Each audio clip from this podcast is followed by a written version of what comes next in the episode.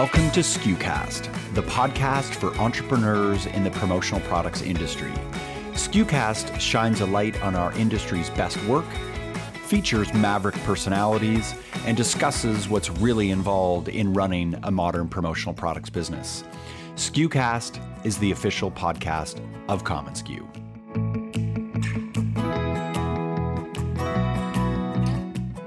Before we get into today's topic with today's guest, Mark Graham is here to join me to talk about commonsku University on January 15th from 8:45 to 11:50 at the Mandalay Bay Convention Center in Ballroom L on the second level.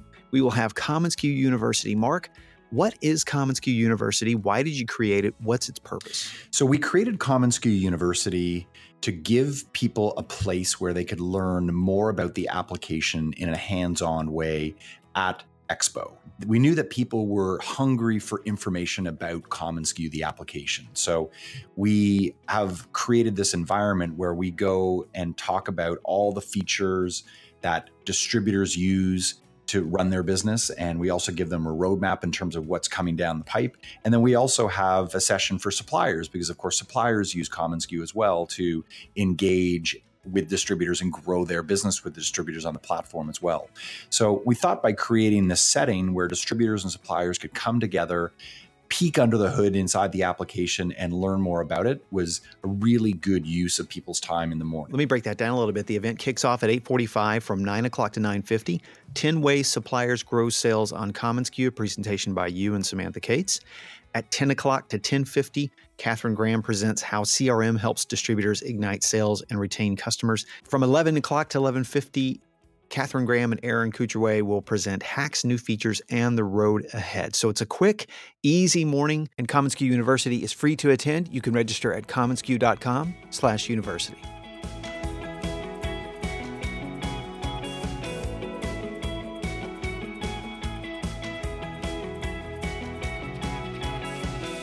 And I think the one piece of advice I could give to anybody is people have to be authentic in the content they're creating. A, a, lot of people want to go and they're a distributor and they're putting a product on, on their Facebook page, but they're not giving any information about the product. It's just a product and a price. They're not telling a story. They're not, they're not showing their value and they're not creating any driving factor towards working with them. That's the voice of Ben Taylor, the chief marketing officer at Bam Bams, who prior to joining his dad in the family business served as the director of digital media for Gallup Consulting, as well as many other roles in the digital marketing space. In today's episode, we sit down not only with Ben, but we're joined by Dan Taylor, co founder, president, and CEO of Bam Bams. In 2012, Dan was honored as ASI Counselor's Supplier Entrepreneur of the Year, and we discussed with Dan and Ben a variety of topics about their growth, implementing a new ERP system, expanding their product line, and a forthcoming marketing resource center to help distributors market their business. The episode begins as Dan tells us how Bam Bams evolved, developing product after product by expanding their business to serve the sports marketing world. We were built on uh, three pillars. First being our inflatable Bam Bams line. And then the second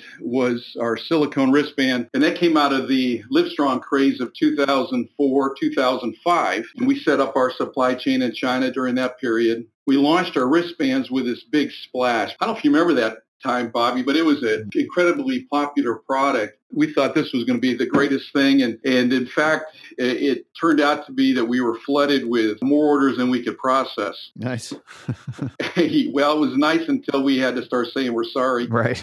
and uh, so that was a that was a big learning experience. Bam Bams went so smoothly. The inflatable noisemaker line went so smoothly, but the silicone wristbands really a challenging product line at first. But quickly we uh, we got our supply chain in order. By the summer of 2005, we were operating smoothly with that product line as as well. So that was our second pillar. First pillar being Bam Bam, second pillar being silicone wristbands. From there, we learned to source products and we set up our own operation in China. In fact, today, the guy who runs our China operation uh, back then still works for us today. So He's been with us since 2003. He runs the order entry to our factory relationships to our exporting and logistics. We started that operation in uh, uh, our own affiliated office in China in 2003. By the late, uh, we'll say 2008, 2009, we ended up incorporating in China and set up our own trading company with export rights to our product line. So our pillar number three was custom sourcing. And from there, we were able to add and subtract products quickly. Uh, be, we became very nimble in how we added products. And um, if products weren't working out, uh, had a bad factory or whatever the case may be, we were able to subtract the product quickly. And that was uh, that was how we grew. As you were growing and going through your product selection process, did you decide you had a very loyal customer base with the Bam Bam's product. You decided to get into the to the silicone bracelets. Did your current client base at that time drive your product selection? How did you know when when to expand? A good, that's a good question. Um, I don't think we had in, in, in the Bam Bam's line, it was more sports marketing, and that was more demand, and the, the product itself was a more of a demand-driven product. So we added customers as a result of having a popular product that we could produce at an advantage over our competition. Uh, mm. Our competition uh, did some things a little differently than we did. We were able to package in pairs, produce at a lower cost. And so we just had some uh, unique advantages. What drove the silicone bracelet line was the fact that it was popular we knew that we weren't going to be able to sustain um, long-term growth with a a fad a fad product. And Bam right. Bams we knew was going to mature, and so it was really just product driven as opposed to customer focused, customer driven, okay. And okay. Uh, we just needed to get our foothold in the industry. So that that's what this made us uh, decide on wristbands. From there.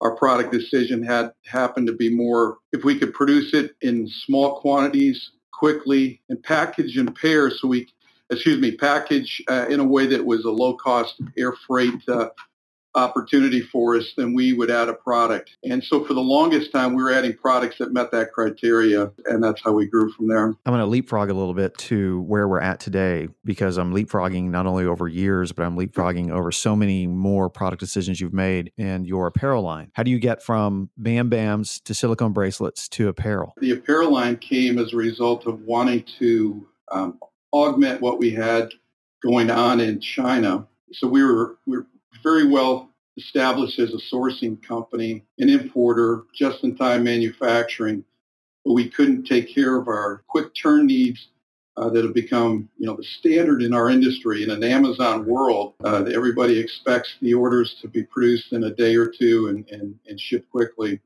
So we really couldn't do that. So a couple years ago, we added screen printing equipment. About the same time, our scarf and knitting business and some of our apparel accessory business was growing. Uh, we wanted to be able to take care of our customers quickly, added some products that we were doing domestically, brought them in as inventory, and then with our the addition of the screen printing equipment, we were able to produce many of our products uh, much quicker for uh, to take care of that quick demand um, requirement. Uh, and that's how we got into apparel. We wanted we wanted to fill up our presses, screen printing presses, and so we've we've added some standard uh, kind of turnkey t-shirt product lines, as well as some apparel accessories that we can print in-house, produce quickly. Going back to your business history, what were some of the most significant breakthroughs in your career? Are there high watermarks? Were there transformational moments as you look back on them and realized it was a significant shift, even if you didn't know it at the time? or was there a time you thought you might lose the business? Yeah, um, th- there were some some major shifts from the early days when we were just riding the wave of popular products, and then and that everything seemed to be pretty easy. And I had mentioned uh, in the previous question the the disaster that was looming with silicone wristbands. We didn't almost lose the business financially. I, we, we certainly took a big step back in credibility with our customers uh, by not being fully prepared. You know, we didn't we didn't vet our supply chain properly. Let's put it that way. So it taught us that we had to really vet the factories and make sure that they could handle uh, the the demands that we would put on them. Uh, and so that was uh, that was a major major watershed moment in 2005. Over the years, we've had excellent growth. Some years more than others, and uh, you always scratch your head. What caused the 15 to 20 to 25 percent growth one year, and then the next year, if you're at five percent or single digits, you wonder, you know, what did we do wrong? But we we always learned. We have we're very honest. At the end of the year, we assess where we put our effort and try to evaluate, you know, what we can do to optimize uh, for the next year. But I, I, think over the years there's been obviously successes and failures. Um, sometimes I sometimes we have a tendency to add some what we think are new and uh, interesting, unique uh, products.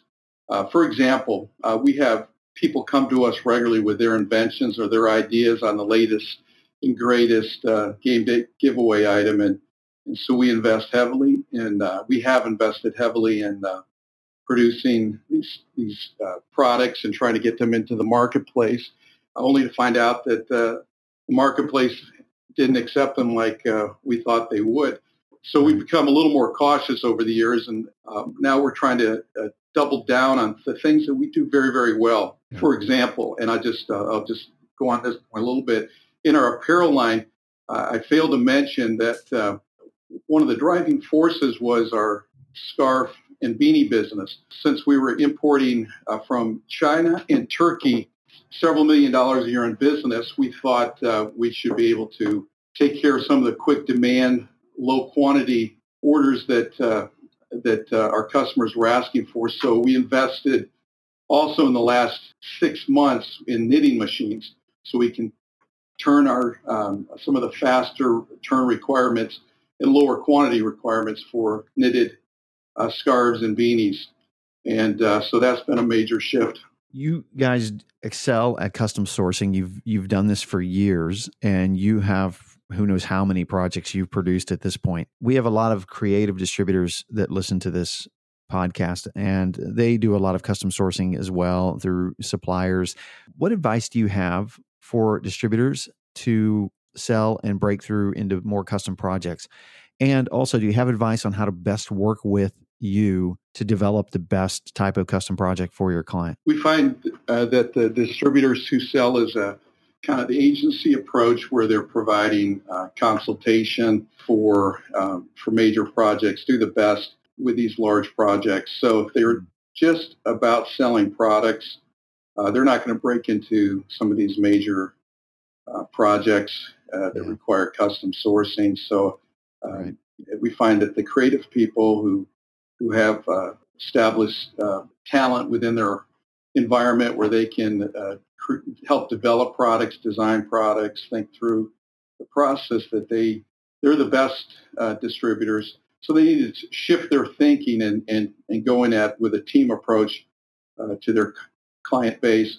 Uh, I would also say that they need to work with trusted suppliers and let the supplier be their partner. Um, you have to trust your partner um, that uh, you know your supplier that they're going to uh, look out for the distributor, and that's been our approach. We we try to uh, provide a, a unified um, partnership with them where we can. Uh, you know, we'll help them with, with some of the product design and, and uh, presentations. Matter of fact, Ben could talk a little bit about this, and that's yeah. one of his strengths and how he he goes uh, and, and, and he'll meet with uh, distributors and help them um, with presentations. Ben, you want to talk about that a bit? For us as an organization, to echo on what, what my dad said, it's really making sure that we've got a completely transparent relationship with our distributors and understanding their needs fully. There's, there's agencies and distributors out there that have immense design capabilities, and there's, the, there's those that don't, but that are excellent consultative resources for their clients. When you're looking for a, a, a supplier partner to work on these projects, it, it, it's really important that we know what your skills and capabilities are and that we know that what you need from us. And so as a supplier, we've tried to make sure that we ask the right questions. We're really relying on our account executives to understand the needs fully. And then that's when we're able to be most effective. Uh, our marketing team here and design team is really strong. You know, we're able to, to create presentations from a photorealistic mock-up all the way through to to your to your marketing copy, and and then uh, you know we'll even white label uh, as your team and and go and pitch with you. Uh, you know, it's difficult for, for a distributor to be an expert on our product line or any larger supplier's product line. How can you know right. 600, 700, 800, 1,000 different products? That's our job as a supplier. We're the, we're the supplier, we're the manufacturer, we're the importer. So utilize us. Make sure that, that you get us involved. You know, whether it's a GoToMeeting a Google Hangout, or if we need to, to drive out or fly out to, to work on a major pitch or presentation with you, those are all on the cards and something that we do for the distributors that work best with us on a very regular basis. Do you recall a recent project in which you helped a distributor land a deal with the customer in person? Earlier this year, uh, one of our distributors, branding agency, Andy Harmatz out of Richmond, Virginia, he pitches every year a, a big deal to, to Geico. And there's the term of the pitch, there's hundreds of products that are pitched, and then we, we go and narrow it down. But uh, the team that led that uh, was myself, our director of sales, Zach Harvey, uh, and our creative director, Chelsea Wazel. And we, we worked completely with Andy on every step of the project, including developing and designing products that, that we weren't going to create and manufacture with them because we hmm. want to be their solutions partner. Um, wow. And uh, and that really goes a long way. It's it, it, with our relationship with with the branding agency, with our relationship with their end user, with their client, uh, a, ma- a, major, major client, um, they're developing, you know, uh, PGA Tour programs for them, uh, NCAA football programs for them, NASCAR programs for them, and so we developed 30 different product product design, all the way from from product design through packaging, delivery, and distribution. Uh, solutions for them. We went to the company's headquarters in uh, Bethesda, Maryland, and pitched really for Andy. I mean, Andy led that pitch, but uh, we were the product experts for him and the design experts for him, the, the importing and logistics experts for him as members of his team. It resulted in uh, both of us getting to win some opportunity for that. Was there any confusion in the in the customer's mind over who did what? Was any of that murky, or was just a very smooth process? It was a really smooth process because we were just completely frank with the customer and, and openly and open and honest with them. You know, the customer has had a relationship with a branding agency for probably 20 years and right. uh, they understand their process because sure. because Andy does a really good job at uh, explaining how these things work to his clients. And then when we show up there, you know, Andy introduces us as this is our our team from Bam Bams. They are they are our creative uh, manufacturing arm. This is what they're here to talk to you about and here to do. Yeah. And uh, I like that. And it works because you know there, there's no there's no hesitancy of of uh, of the client trying to call us directly uh, right. to, to, source it. We are we are their trusted partner, their trusted source. Yeah. Ben, while we're talking still, is, tell me about the most significant project you worked on this year. Let me let me just jump in on this one. I, yeah, yeah, uh, go ahead. Yeah, Dan. this is Dan, and we had uh, you know we've had some some very significant ones. And in the last year, there was a a large grocery chain who wanted to produce a a custom gift bag uh, for uh, uh, using certified organic cotton and they wanted a million pieces produced by a certain date. So we had to take that from A to Z, you know, certifying the source of the cotton, manufacturing. Uh, like it's like a gift card bag. So it was very small, uh, a small bag.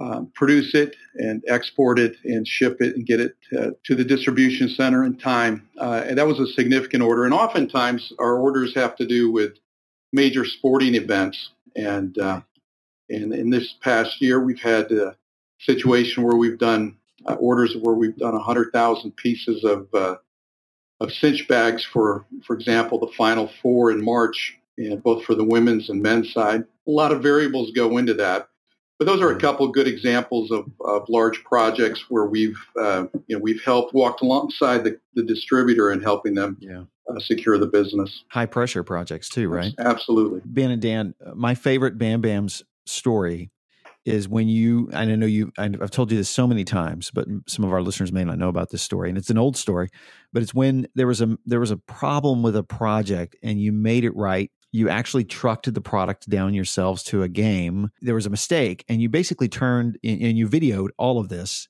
and turned it into an interesting little marketing piece. Can you tell that story? Sure. It was uh, Ben's young, younger brother, Brock, who also works for our company. He, we were involved in this uh, large order for a NFL game. It shipped in plenty of time, but as sometimes happens, it got stuck in customs in Long Beach, California, and it had to be in Houston, Texas, um, uh, for a Sunday uh, football game. And the previous uh, week and a half, it had already arrived at Long Beach, and uh, we we just couldn't get access to it. They were doing uh, a scan, and so we just kept pushing and pushing and pushing. Realized by Wednesday prior to the game that this is going to be very difficult to make happen. So we flew uh, two guys out, uh, Brock and a, another guy who works for our company. Uh, they got there on a Friday, rented a truck, waited, camped outside uh, customs, and kept putting pressure on on the people there to uh, to clear it. at the last minute, Saturday evening, it was released, and I'm thinking it was about uh, 7 to 8 p.m. They loaded up the truck. The game was on a Sunday? Yes. Let me let me back up. It was actually Friday evening that got cleared. Okay. And so we knew we had, it, it was literally a 24-hour straight uh, drive between California and Houston uh, along the southern border. And these guys loaded it up uh, Friday evening and got to Houston. Uh, I think it was like 9 p.m. Uh, uh, Saturday evening. Unloaded it. No one was at the loading dock, and they just dropped it off at the loading dock. Called the distributor, say it's there. Told them that it was there. Uh, the distributor was elated and gave them tickets to the next day's game. Uh, and uh, a big win. Uh, they were able to videotape, as you mentioned, the process cross country. Yeah. They made the best of it. And uh, it was our commitment to uh, the distributor that we're going to do whatever it takes to deliver on time. But that was that was a fun experience. I, I, wouldn't want to do it again. but right. after it was delivered, we got we got a lot of laughs out of it you recently implemented a new ERP. Can you tell us about that experience? We've been operating on ASI computer uh, system uh, Profit Maker since the beginning. I've been wanting to switch over to an integrated ERP system the past few years. We've had many setbacks, worked with some partners, and uh, it just didn't work out.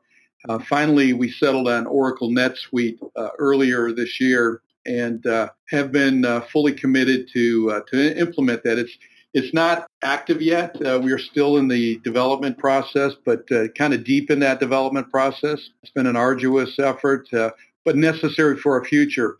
Uh, historically, uh, the easiest approach when you're working with an antiquated accounting system or order entry system has been to throw people at problems. And so right. when we have uh, our import system is is heavily relied on on people uh, all along the, the continuum from the point of getting the order to delivering it.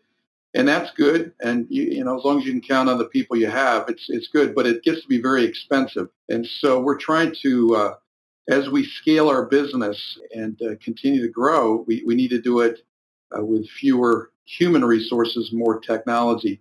And that's all driven by the need to be to, to be highly profitable, and have significant earnings. So we're deep in that process. We hope to implement uh, our NetSuite ERP no later than March 1st, and uh, hopefully we can stay on track for that. Uh, but uh, we still have several steps uh, to go in that process. What did you think it was going to be like, and what is it really like going through that process? I tend to look at what my vision of it is, which is uh, this is going to help our business mine data, you know, quantify our decisions, and but what what I'm realizing is that it takes a lot of thinking and planning and and evaluating of your business and business processes, especially when you've done business the same way for uh, 15 plus years and you're trying to go to a, to do it even better. It really makes you think about every step of the way. So that takes a lot of time it, while you're still trying to run your business. And so uh, you know, the biggest challenge is time management, getting the uh, get doing this the right way so you get the right results once it's fully implemented. So you have to you have to invest the extra hours necessary to do it right and build it out so it uh, gives us the, the data that we're looking for. I, think what a lot of people think when they when they develop uh, or when they're bringing in a, a very advanced technology platform that's going to help them operate their business all the way across the board, for, you know, from customer resource management to order entry to finances and everything that it's really going to be a complete turnkey solution. But when you're implementing a system as a supplier with a unique supply chain like us, we're really evaluating the complete architecture of our business and essentially trying to rewrite that architecture to make us the most functional and profitable for the future. So when we're doing that, when, when, when my dad's talking about that time, I mean, that's a lot of the conversations that we're having. It's, is this really the best way to do it? What happens if we change it? Is it going to affect jobs? Is it going to affect our supply chain? Is it going to affect our prices? It, it is a domino effect in a with a crazy amount of variables. You don't learn that in the sales process. But right. for, for us, what it's really going to allow us to do, and the, one of the major benefits outside of you know, in, in helping us in, uh, increase our earnings and profitability and be a stronger company is it's going to allow us to react faster for our distributors. It's going we're going to be able to get information for them faster. We're going to be able to get things to market to them more efficiently. We'll be able to market for them more efficiently because we're going to have more data on their requests and what they need.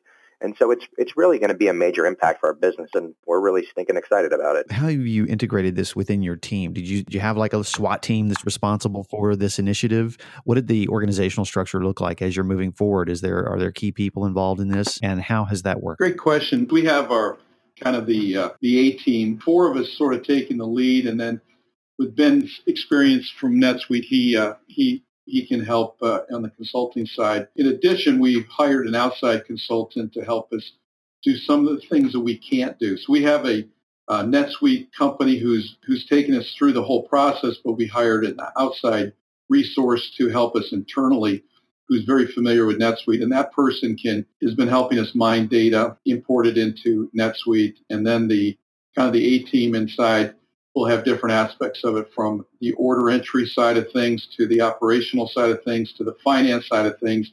And I've taken on the role as, as project uh, manager. Let's switch gears a little bit. I'm curious about your quick turn apparel business.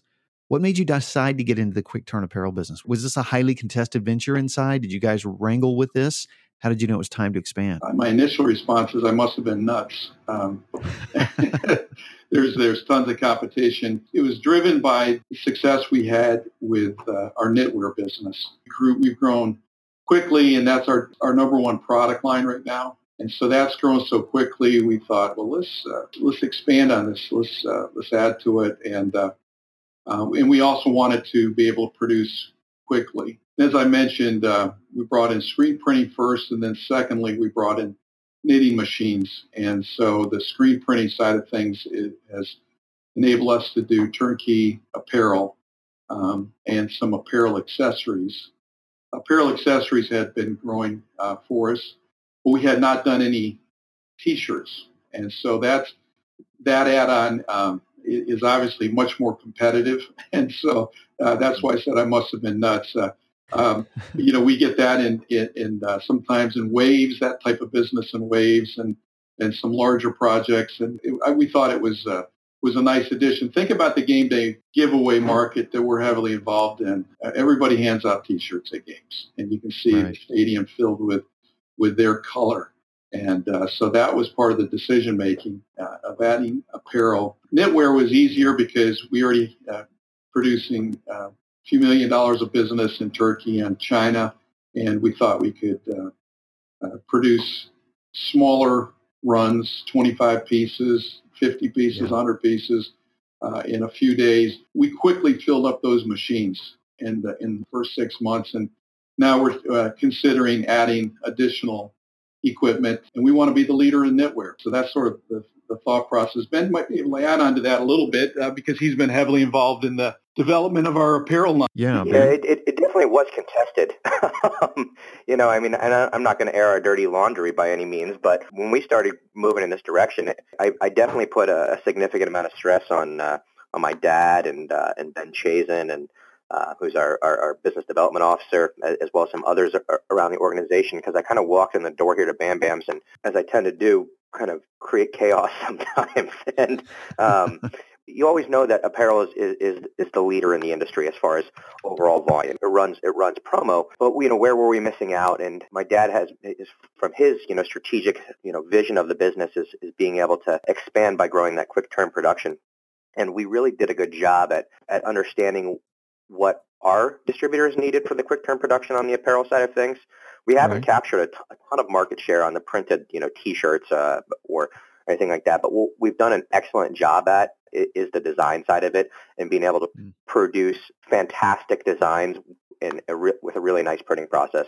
We're no t-shirt tycoon. I love those guys. You know, we're we don't have all the add-ons and accessories, but we don't aim to be. You know, right. we want to we want to play within our space. And what apparel did for Bam Bams is really made us look at our product line and how we are going to prepare to move forward. It, it mm-hmm. drove us into decreasing our product line and, and really getting back to focusing on what we're the best at and uh, and keeping our driving focus there moving forward. It's such a competitive space. I, I know it's it's a significant amount of sales volume. Uh, has it been as profitable as you speculated so far? The the jury's still out on that. In the knitwear space, knitwear product line, yes.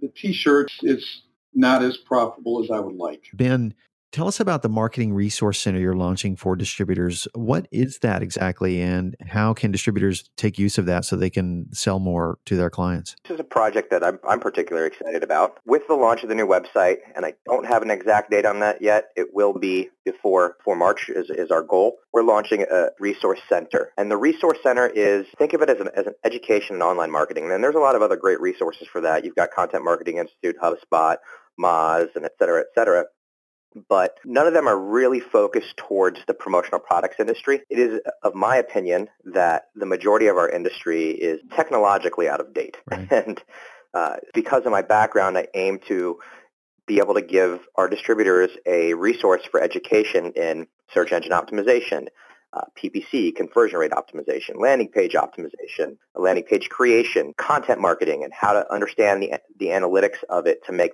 good decisions for online mm-hmm. lead generation.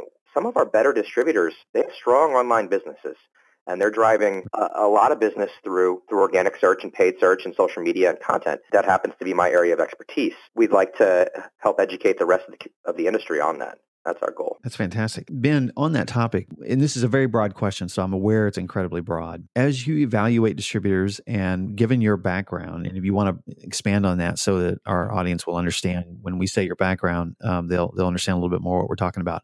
What advice do you have for distributors who are trying to market their business online? My background comes from I, I started in, in, in web development and organic search and learning that process a long time ago, really when, when Google was in its infancy. And I, that that evolved to, to working for different agencies, starting my own consultancy and working for some of the better agencies in the country as their uh, as their head of digital media, head of head of organic search. I've worked as head of uh, paid search and, and earned media uh, for some major agencies across the United States and, and really developed myself as an authority on it, speaking on it, writing on it, presenting on it, and educating on it, even at the collegiate level. When it came time for me to kind of leave that space and, and join BamBams, it was really a culture shock because I went from a marketing world where uh, everybody was very technologically advanced to a marketing world where we weren't. I started paying close attention to certain distributors, developing friendships, and, and looking at what they were doing. And I think the one piece of advice I could give to anybody is going to go back to one of BamBams' driving methods is really people have to be authentic in the content they're creating. A, a lot of people want to go and they're a distributor and they're putting a, a, product on, on their Facebook page, but they're not giving any information about the product. It's just a product right. and a price. Yeah, they're not being helpful. Exactly. Exactly. They're they're not telling a story. They're not they're not showing their value, and they're not creating right. any driving factor towards working with them. And, and so really, they just need to educate themselves. Uh, you know, that's that's the one part that I think a lot, a lot of people in our industry are missing. And there's so many fantastic resources, like I had mentioned before, and BamBams aims to be the leading one from the supplier side in our industry. Utilize HubSpot, utilize Moz, utilize Content Marketing Institute, Content Marketing Masters. There's there's so many valuable resources that our distributors can can go look at, read, and begin to implement. And I think that's yeah. the biggest missing factor. It's not one thing or another. It's the it's the lack of uh, of, of, education around it. Making an investment, making it important is what you're suggesting. Yeah. I think here too. You know, the Forrester research study that that said a million B2B salespeople will be out of work by 2020. They're still going to require content and information to transform and change buyers' minds or to help guide buyers toward wise purchasing decisions. The shift I see happening is that you see an out, uh, outmoded industry shifting from primarily salespeople driven model to a web based model that works in tandem with consultative salespeople, which requires an investment in uh, information and education. It most certainly does. I really think you hit it on the head there, the nail on the head. There are a lot of second generation and family businesses in this industry. Do you have advice? Ben, you're working with dad. Dad, you're working with son. Do you have advice for distributors, suppliers who are working in family run businesses? My other son, Brock, uh, has worked for me since 2008 and Ben uh, most recently for a little over a year, year and a half. I think the first thing is you have to be able to get along. Um, you have to enjoy each other. And we're just fortunate that we do as not all families have that privilege. Know, I've been blessed to have sons that, that enjoy each other and enjoy being with dad. And, and so being at the office is not perfect. It's certainly uh, very, very good. And it's a privilege uh, to work with these young guys. Uh, they bring so much to the business. Uh, they're, they're cutting edge in so many ways. And, and uh, I can bring some wisdom from experience. and together we make a, a real good team. But it's been a, I, I think it's much more difficult if there's internal conflicts that haven't been resolved. And we're just in a good place as a family. It's uh, it's a, a real blessing as a as a family to be able to say that um, that uh, we enjoy yeah. being with each other, and as a result, when we're here, it's it's just that much better. I think if you don't have that, uh, it, it, can make everybody around you uncomfortable, and uh, yeah. if they see interpersonal turmoil, uh, they don't they may not know how to react. But uh, it seems to be that we're all just part of one big team, whether your last name is Taylor or Sagia or whatever it may be. We get along well as a, as a company, and my children uh, fit in just as, as part of the, the, the overall uh, culture. So it's been it's been it's been fantastic for me. Did you learn more about your sons working with them? Yes, yeah, absolutely. You realize that they're smart and uh, educated before they work for me. What I see is their talents uh, coming out, their, their their natural abilities coming out, the, the things that they work to develop, and in Ben's case, you can see his uh, the background that he he experienced and learned over the last 10 plus years in digital marketing is now he's now able to implement that on in our business. So I you know I didn't know everything he knew. Now I'm just starting to see that I really know even less about it. and, uh, yeah. so he's he, it's been a it's been a, a fascinating uh, discovery. And then uh, for my son Brock, uh, I've worked with him since he got out of college um, and and I can I've seen his growth and his wisdom and his uh, his cautious approach and his attention to detail. So I those are things that I've learned uh, really since they've uh, come to work for me. Ben, how about you? What's what's it been like working in a family business? It's been wonderful, actually. You know, I've I've had amazing opportunity in my previous career to work for top rated CEOs and work for, you know, and work with other extremely bright people, which is, which has been wonderful. And I, to be honest, and this is something I always thought, I always thought I'd be bored working here. but I, and, and I, I really did. I, I, I truly believed that. By the way, that's a common theme. You'll hear most second generations say that about parents' business. and then I got here and I fell in love with it. And now, I'm more excited about this than I am anything. And, uh, yeah. you know, it, and it's not, I, I'm, I'm sure part of it has to do that it is a, uh, a, you know, a, a major part of our family being as that it, it is, you know, something that my dad has worked so hard to create and build over the years. I think part of it is this industry is just a ton of fun and yeah, uh, yeah. it really has a lot to offer. Uh, one of the coolest things I, have I've learned while being here is, been the opportunity to, to work with my brother he's my younger brother growing up, and I've seen him take on and learn other things, but I really never, I never pegged him as having much of an entrepreneurial spirit, and he does. And, and that's been really cool to watch and work with him. And he and I work really well together. I think fast and act fast and am more of a, a proactive decision maker. And my brother's very pragmatic and thought out and uh, it's and a lot slower moving than I am. So we balance each other really well.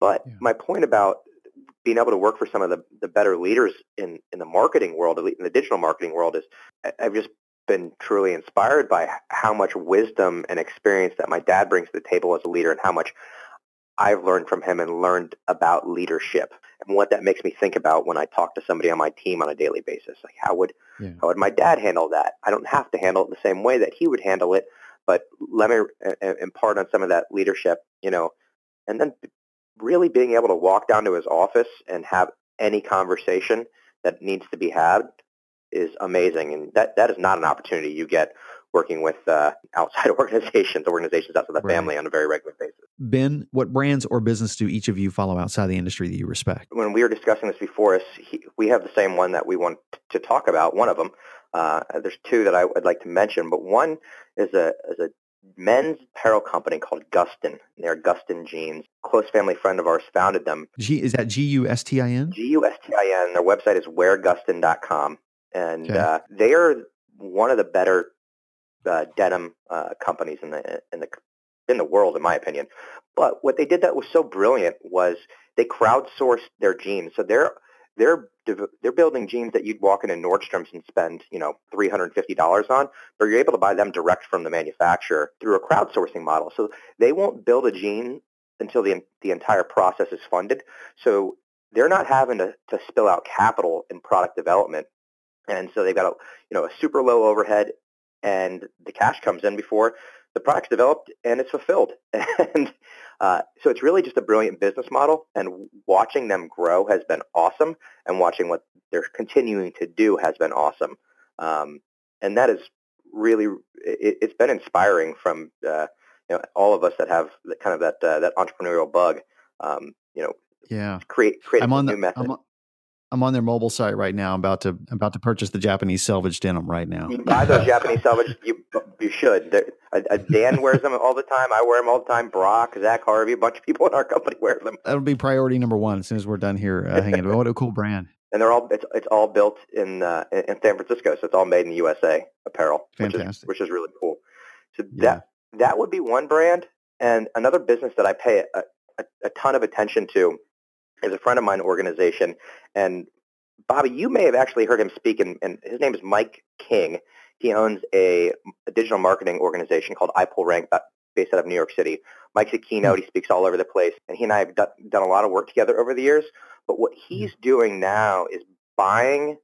He's he's he's been in a, a you know a lead generation company, SEO PPC company for uh, some time. But what he's doing now is he's buying defunct e-commerce businesses um, that aren't that weren't doing that well, and he's turning them around through solid content and uh, and smart and Hmm. smart marketing. He's doing unbelievable things with it. If you haven't seen Mike speak, go watch him speak. Read his blogs. He's uh, he's captivating. He he and I uh, we used to do music together. Uh, he's been a Mike's super successful was a su- super successful hip hop artist that uh, was attending school at Howard in, in DC, and that's when we met. We got into organic search and paid search and web development at the same time.